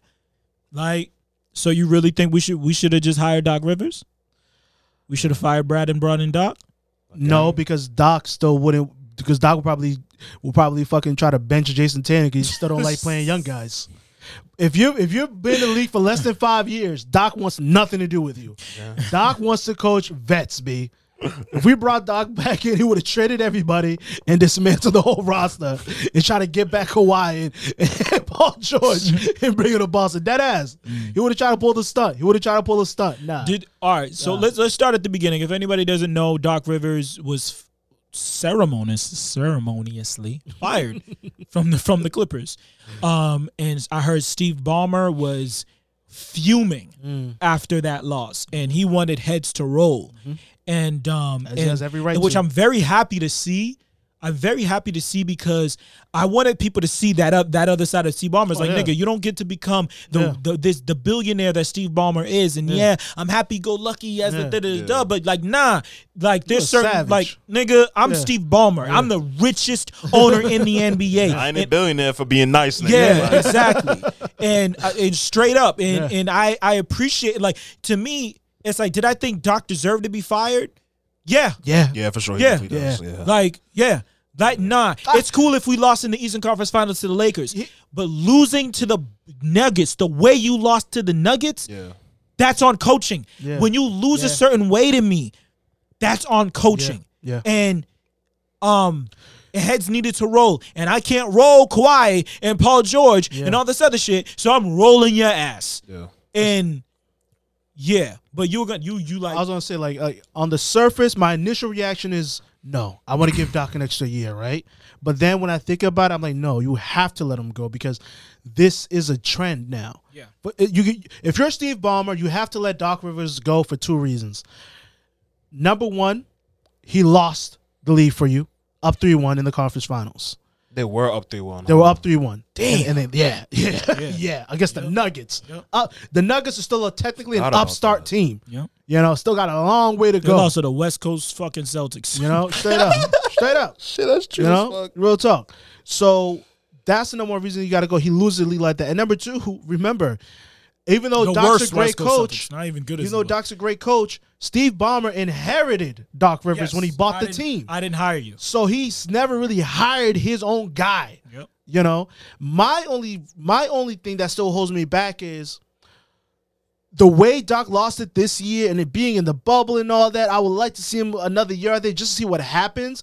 But then again, it's like, no, because it wasn't like this is the first time you lost the league. Like, he's done this 2 times with the Clippers. Mm-hmm. With the Clippers. Yeah. You know? And you got to hold someone account to that. And the third reason why I think you got to let him go, just to cover my ass, I can't sit up here and dirty Brad Stevens and talk about he need to get the fuck up out of here and then defend Doc. Yeah. Then I look like a racist, which I'm not. Very true. I'm a loving, caring human being. I don't see color. Very true. I don't see color. Did you read that story about how angry Steve Ballmer was? No, I didn't. I didn't need to read the story. I could see the images through the mask. Yeah, because this motherfucker's sitting there like this, fuming. Quick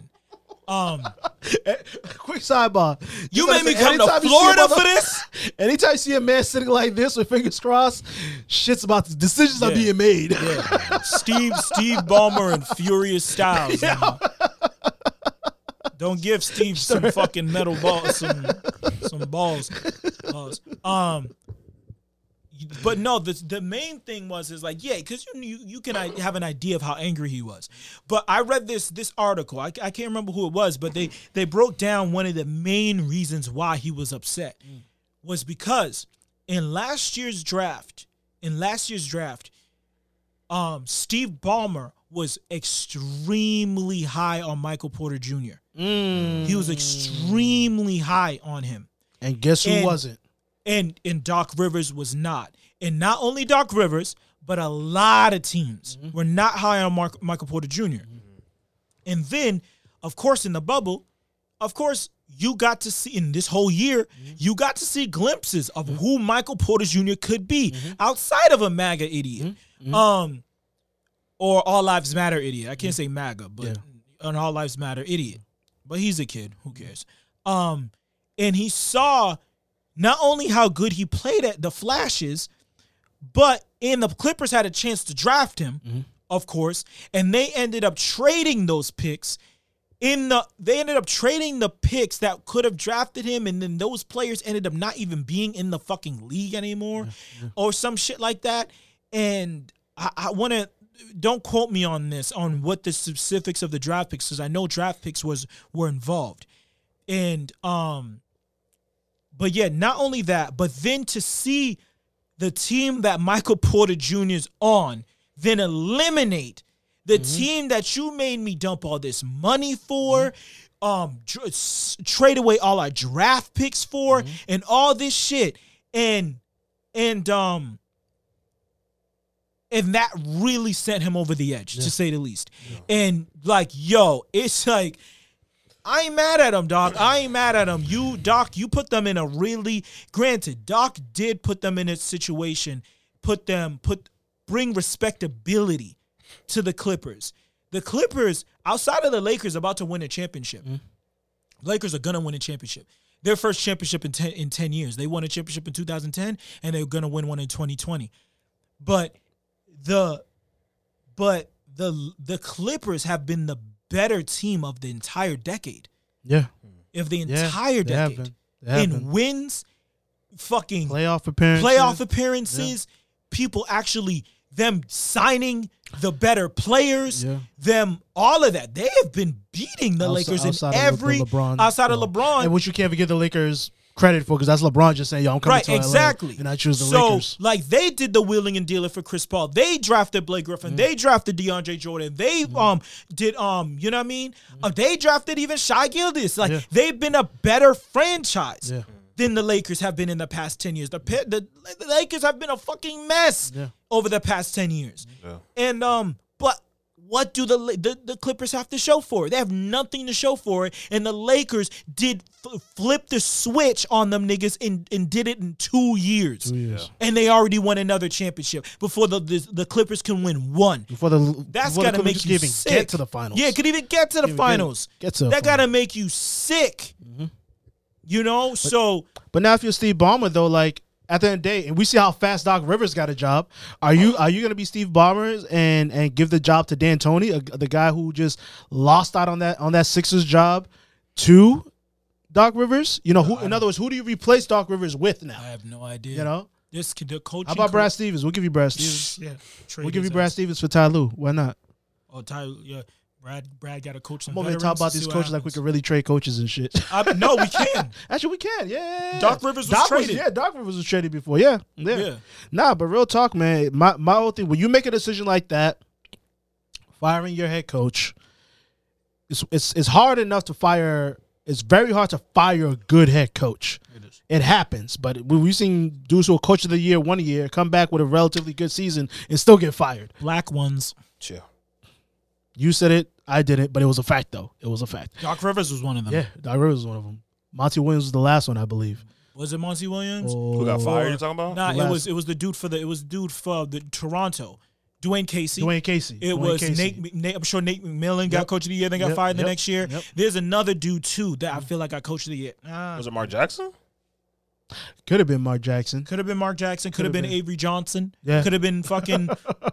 Check it. We get it. Niggas is racist. It's biased. But now, if you're the Clippers now, who you bringing in to coach this team too? Because you have a very particular team with very particular personalities on there that I feel that only a man like Doc Rivers could manage. Popovich.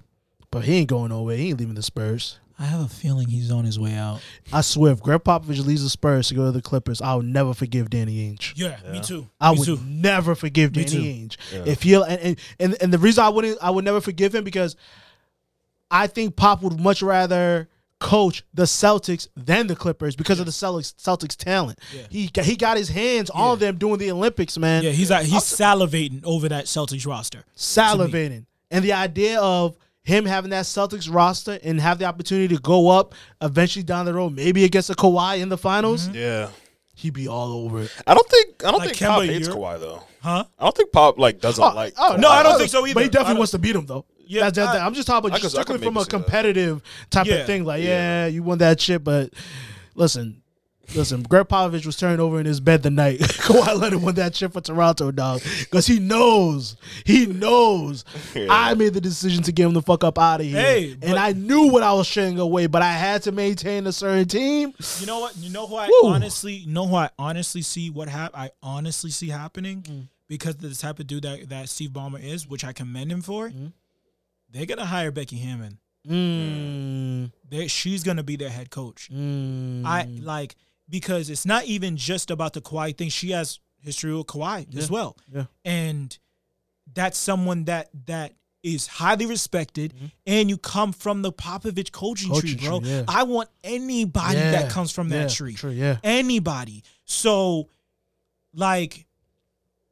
I think in Steve Ballmer, how forward he is. They got a new stadium. Mm-hmm. They're building right the fuck now. He's throwing money around. And if this for damn sure, if I ain't going to win a championship, I'm going to make a damn splash. Yeah. And there's no bigger splash than making the first female head coach in professional sport male history. Yeah.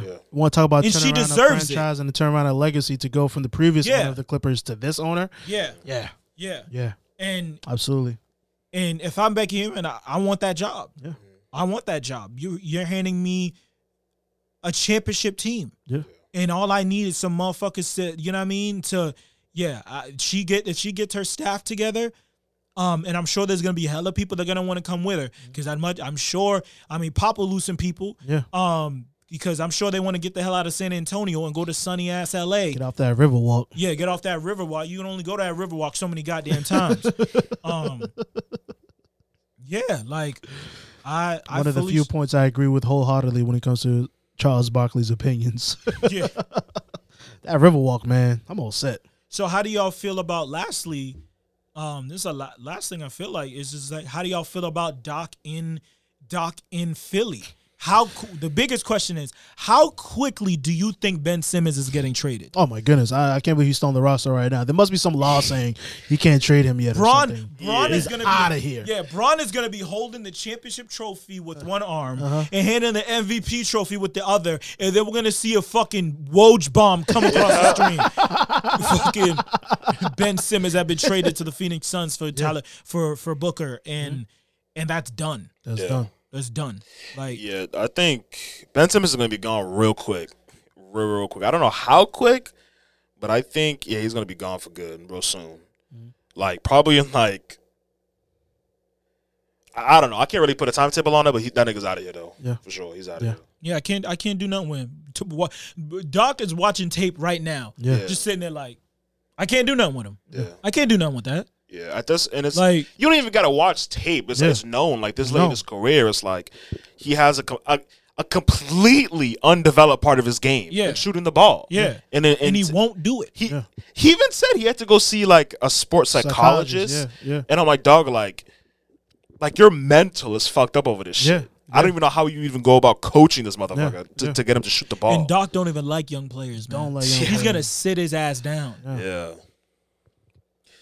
Yeah, that's why I say I'm seeing trading him to the Suns, trading him to wherever. Like he was trying for a bag of basketballs. Let's keep it 100 here. We know how Doc moves. He don't like young players.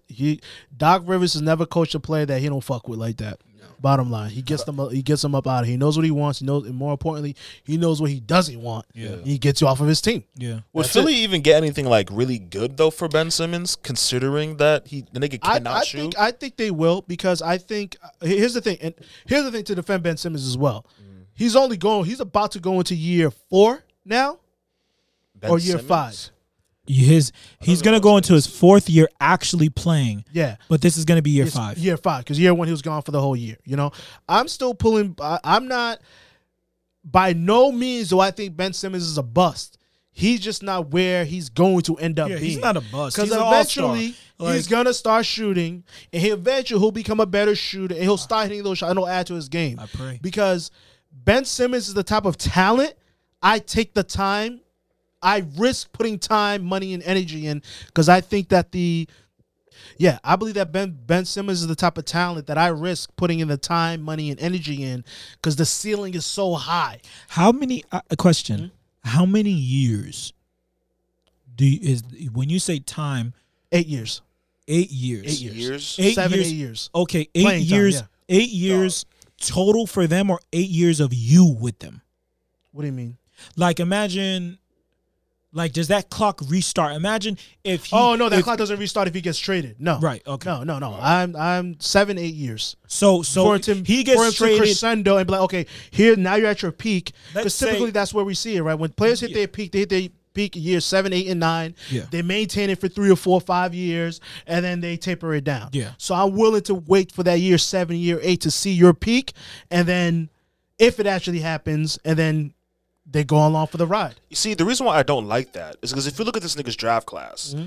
Ben Simmons, Brandon Ingram, Jaylen Brown, mm-hmm. Buddy Hield, Jamal Murray, Pascal Siakam. Yeah. At the time it's going to take for Ben Simmons to hit his peak, what do you think these niggas are going to be? Yeah. We're already seeing it. It's like a chip. Supernova. The ship has sailed for me. Yeah. I'm with you. The ship has sailed on this. In that context, 100%.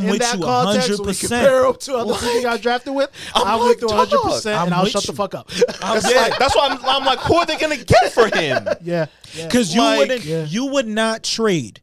Not one of them niggas for Brent. Yeah. Fuck no. Not one. Like, Phoenix isn't giving up Devin Booker. Not even Buddy Hield. No, nigga, no. Especially Buddy Hield. He's knocking out them threes. Can you imagine if the Celtics got Buddy Hield? Oh. Yeah.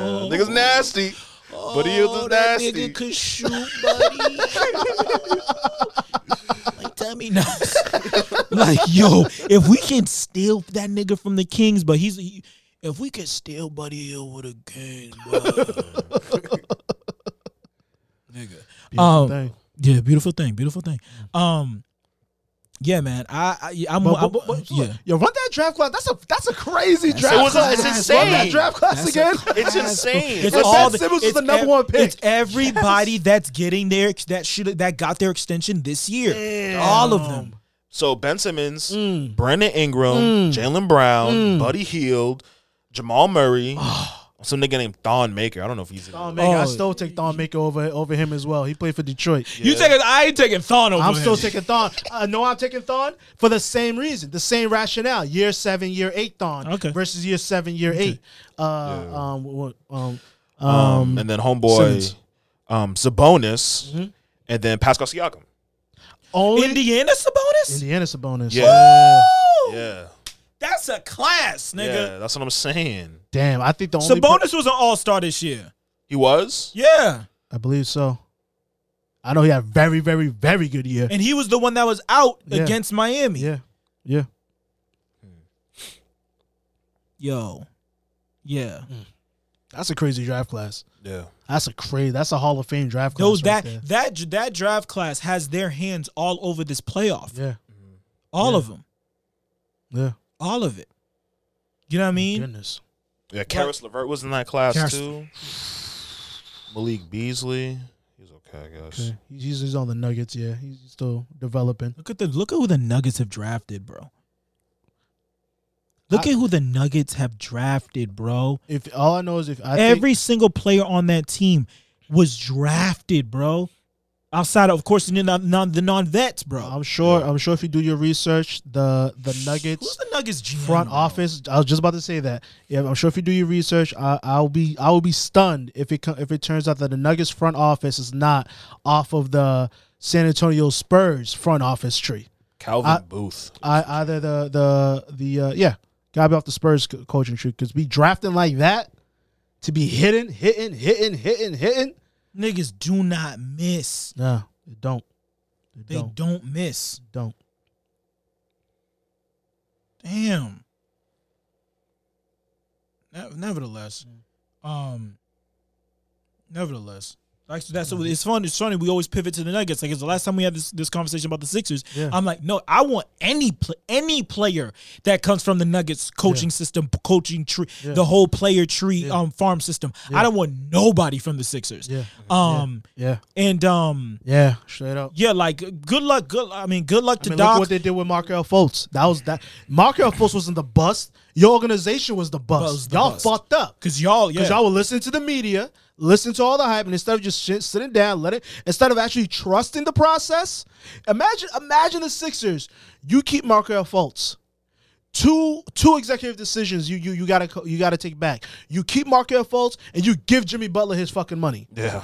Bottom line, that he are not in the finals, and they just give Jimmy Butler his money. Was it not? Did they not give him?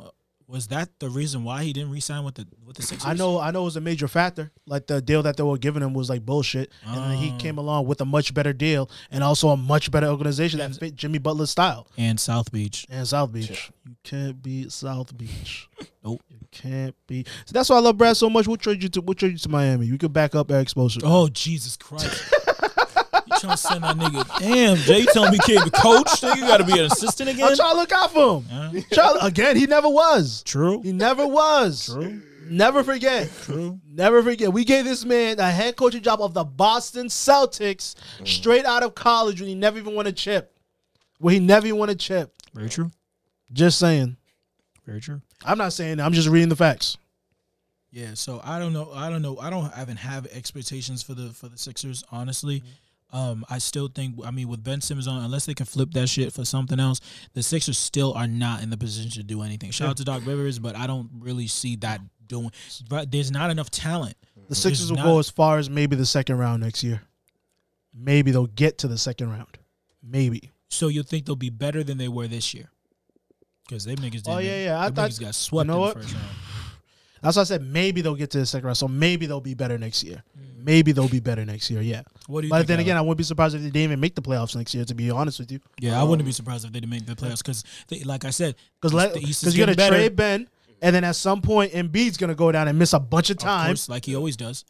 Embiid goes down, misses 25, 30 games, you ain't making the playoffs. Or if you do, you're going to be the 7th or the 8th seed, get bounced by the Celtics or the Bucks or the Heat, whoever's at the top of the fray again next year. Fucking... Brooklyn, Indiana. Yeah. Well, let's run through the East right now. Next year, playoffs, this doesn't mean the seeding, just the top teams, right? Celtics, Bucks, Heat, Nets. Let's say those are your top four tier teams, right? Mm-hmm. Then your bottom four are the Pacers at 5. And then who's finishing out there 6 through 8? Then you throw in the Sixers somewhere? Magic. Magic. Because Magic's been getting in every damn year. Yep. They're a well-coached team. They well-coached team. They'll get in there. All that. There's somebody I'm completely forgetting. I know there is. I know there's a team I'm forgetting in the East. Eastern Conference. We're already... Toronto, yeah. Yeah, exactly. My apologies, Toronto. You're actually a champion. You need to be. You belong in the top 4 tier there. Yeah, I'm like, wait. We'll kick out one of those somebody teams. I'm forgetting. Yeah. Unless they lose Fred VanVleet and what's his name's about to be free agent. Serge Ibaka. Yeah. I would love Serge Ibaka. Yes, another veteran. But we can't afford his ass. Yeah, because he's a veteran. He still get those coins, though. Yeah, he's going to get not no veteran. He's going to get a contract. Yeah. So, yeah. Ain't no veteran minimums out of this bitch. He's going to be making a 2-year, $40 million deal or some shit like that from somebody. Mm-hmm. Forever and Vita's about to get $100 million from the Knicks. Easy money. He's going to be living right next to Spike Lee. Straight up. Cursing him out, too. Yeah, man. I feel like, did we hit everything? Yeah, man. I think we touched on. Yeah, we talk about Trump. Our dear leader. NFL type shit. Doc Rivers getting fired. Did anybody else get fired? Trump test positive, presidential debates. Yeah, I think we hit everything, man. Listen, while we missed the most important part here. White man's still out of a job here. What we're going to do about Mike D'Antoni, man? Oh, yeah, we can't have that. A black man just took a white man's job. Hope y'all realize that. Mike D'Antoni's going to get that Sixers job. Then Doc Rivers going to show up with his... And they fired a white man to manage his big lips. That big lip beast. Big lip beast. And his painted on hairline. Took another white man's job. Nah, but we're kidding aside. They're like, Mike D'Antoni might fuck around and not get picked up. He might fuck around and get a wake-up call like, yeah, bro, you ain't so hot. Who needs a coach right now? Houston. Obviously. The Clippers. Did the Bucks fire their coach yet? Nah, they didn't fire him. Yeah, I don't think they will. Budenholzer. If they ain't fired him yet, I don't think they're going to fire him now. What do you think? Yo, real talk, just back to the Sixers. The last thing on the Sixers. I fully see Doc probably trying to pull off a real trade. Yeah. A real trade. And I have a sneaking feeling that Doc is going to try to trade Ben Simmons to Houston because for James Harden. Mm. I really feel like James Harden is getting traded this offseason. Yeah, you said that before. And he's either getting traded and he's going to the Eastern Conference. One of the teams in the Eastern Conference, it's either going to be Milwaukee or it's going to be Philadelphia. Well, if that's the case, then Houston's going to be blowing it up then. Oh, definitely. If you're trading James, you're blowing up the whole thing. Yeah, because you can't. I'm not about to have Russell on my way, paying that nigga $30-some odd million, and it's only going to go up for the next. No, that's not going to happen. So I fully see... James Harden getting traded, and then Russell Westbrook is going to get traded after that. Traded to the Knicks and... Straight up, yeah. You know, yeah, I see it too. Buy or sell out in Houston, which I would love. Give me... Yo, who do you want off of Houston's roster? Eric Gordon. Mm. I want P.J. Tucker. Mm. Yeah. Because you can get him for the low. That's corner three defense and... Corner three in defense, and that's where when I talk about motherfuckers, like I need niggas that I could throw that just shoot. That's what I do. Yeah, all I do. I sit right here and I shoot, and I shoot a high percentage. 3 and D. Yep. And I want Tucker more than anything. Yeah. And my number one pick is Tucker, and then the small forward who used to play for the Sixers, used to play for Minnesota. Robert Covington. I covet Robert Covington. Yes. But if Houston blows it up, watch him end up in Miami. Oh! Watch him end up in Miami. Let's end up. Dog. No, is going to end up in Miami. He is going to end up in Miami. You know who we've completely ignored during all this? Ooh. The Magic Man. Pat Riley. Yeah. Pat Riley doing all these playoffs. Because he's getting his ass whooped right now. But that nigga's going to be ready. And they Miami got the cap space. Yo. Don't get it twisted. They got the cap space. Could you imagine James Harden getting traded to Miami? Get your hands off. So how you even put that in my? How dare you even put that in my mind, bro? And it's gonna happen. They're gonna end up with a dude like Harden, or even worse, they're gonna end up with Giannis. Oh. Pat Riley is nothing to be fucked with, people. He's been doing this since the late 80s, baby. He's an 80s baby, for real, for real. Yeah. You ever hear the story of how he quit the Knicks job? No. Set the niggas a fax. Yeah. He set the New York Knickerbockers a fax. Like, yeah, bitches, I'm out. I'm going to Miami. I'm off this. Never went back. After he just re-signed with them an extension. Yeah. He re-signed an extension with them. And then he sent them an email. Not even an email. Not a phone call, a fax. Yeah. We burned fax machines 10 years ago. He sent them a fax like, y'all, I'm out. South Beach bitches. Ain't been back since, dog. Out here winning chips. You don't see me in temperatures that's lower than 75 degrees, nigga. The fuck is you talking about? The fuck? These are the reasons why the bubble's where it's at. You see this tan? Straight up. But yeah, man, you're right. Pat Riley, he's gonna have creeping Miami's out there in the finals. Miami's the Eastern Conference champions. Miami's the team to beat next year. This is disgusting. Miami's the team to beat next year. It ain't gonna be the Bucks. Miami's the team to beat next year. After their performance, yeah. You know, with my parting shot, wear a fucking mask. Wear a fucking mask. And when you wear your mask, do your best to have it covering your nose when you're aware that it's not covering your nose, because that's, as a nurse, that's the most important part. Let me put it this way. It's more important that you cover your nose than you cover your mouth, because your nose has hairs in it that the whole point of it, just cover your damn, wear a mask, cover your nose. Yeah. Okay? Cover your nose extensively. Okay? Just wear a mask.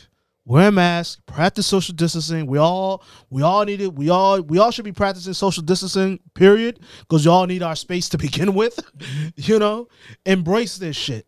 Hopefully, with everything that's going on right now and how the year's closing out and our dear leader has now contracted this shit, hopefully it serves as a wake-up call on the other side of at the very least, this isn't a fucking hoax. Mm-hmm.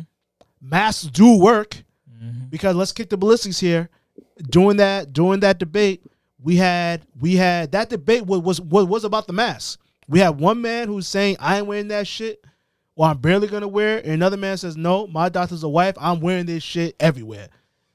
And we see who's sick and who's not. My doctor's a wife. Straight up. You think Dr. Joe Biden is gonna let Joe run out here in these streets with son's mask? You bugging.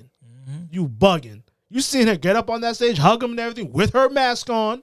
Yeah, baby, I love you. Good job. Where's your mask? Put your fucking mask back on right now. Mm-hmm. Straight up. Wear your damn mask. This man has given us terrible, terrible advice in a lot of different avenues, but especially when it comes to how to deal with this shit, we need to stop listening to him. Listen to the damn scientists who actually know what they're talking about. Get over it. And I understand the fears and the association with the government. You know me, I'm a conservative at heart, but liberal on the surface. You know, I get both sides. I appreciate it. I appreciate the anti-government note of, I don't like the government tell me what the fuck to do with my body. Oh, right. I appreciate that energy. But in this particular situation, them telling you a mask, them telling you to wear a mask is here to help you, not harm you. I understand the optics. I don't like wearing a mask either. I take it off once I'm done doing what I have to do inside of a store, and then I come back home while I'm riding my car or something, you know? But anytime I'm in close proximity to anybody, I have that damn thing on. Okay? Please, please, please don't risk your life over something as silly as not wanting to put a mask on because I don't like how it looks or whatever excuse you come up with. Your life is literally on the line. It is. Wear the mask, please. It is. Please wear the mask. If you don't want to wear the mask for yourself, then be a decent human being. Wear the mask for the other people. You don't know if you're asymptomatic. You don't know. Because I'm assuming if you don't want to wear that mask, I'm going to assume you don't want to get tested either. So you really don't know. Of course not. So please, please, just wear the damn mask. Please. All right. That's true. I'm done with my soliloquy. Done with your partner shot. I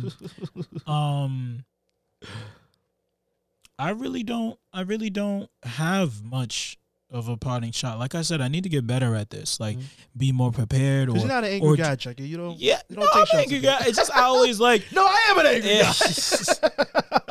I always give them up. I always give it up. I always give up the goose before we stop recording. Yeah. You know what I mean? Yeah. Like I already gave you my hate on Tyler Herro, my hate on Chris Paul, my hate on like a lot of different things, and it's like I'm kind of left at the end. I'm just like. Calm, you know what I mean. That's how we do the show. Yeah, so straight up. I guess I was second Jeremy's sentiment about like wear a mask and like give a shit about each other, man. Like care about each other and look out for each other. And this is the best way that we can do that. Yeah, it's the best way that we can do that. And I also wanted to give a shout out to mothers. I will give a shout out to mothers and the true, like, I just thought I was thinking about it now. I don't know. It just popped in my head because I was just thinking about the whole, like, Chrissy Teigen thing and her and John losing their son and just, like, the things that people go through, that women go through just to create their families and start their families in the old-fashioned way, and it's just really, it's really amazing, and we take it for granted, and we need to just do a better job of really understanding the magnitude of the life that women are living in this world, along all concepts, along everything. Not when they're just literally bringing life into the world. Yeah, and in their and women not in their proximity to us, you know, and what they do for us and what they mean to us. Yes. And that's really just it. Like I didn't give this much thought. It's just something I just thought of right now. Shout out to Chrissy and John and their family and everyone who's lost a child, can't even imagine in any scenario, and how much we don't even. I know people that have lost children in that way before. I know people that have lost their children through miscarriage, and it's not always early, man. Like a lot of these miscarriages are late, or the worst scenario when these women had know that their baby's stillborn or their baby wasn't developing. And I hope you guys understand that some of these women still have to give birth to the baby that they know is stillborn. And they know that. Oh, God. Yeah. So, with that said, prayers up. Prayers up to them and pray, shout out to every woman in this world. The burden you bear is something that us as men could never. And could never. We appreciate you. And we will do whatever we can to make sure that this world is better for the next generation of women in the future. So shout out to y'all. That's my parting shot. How about you, Alec? Anything? You can switch up the flow. We can get into some real hate. For real. Well. Oh, hate. You get to the hate, I guess. Rest in peace, obviously, to James White's father. Passed away. We already said that or whatever, but still, rest in peace to him. I think, like you said earlier, I'm pretty sure his mom is in critical condition. So rest in peace to him. And fuck Roger Goodell for putting niggas out of danger. That nigga can go eat a dick. I don't give a fuck. I hope you hear this, Roger. Go fuck yourself, my nigga. Go fuck yourself. But yeah. Trade Brad too. Trade Brad. Low key fuck that nigga too. Word. Just a little bit. Word. And still hurt. Still sore. And I think that's it for me. Yeah, but quick, on the fuck Roger Goodell tip, right? Like, is there any good Rogers that we know out there? First name Rogers? No. Roger Goodell, Roger Clemens. Definitely not. Roger Rabbit. Fuck that little nigga. Fuck all the Rogers. Yeah, fuck all the niggas that Roger, dog. Fuck Roger. Right. Go home, Roger.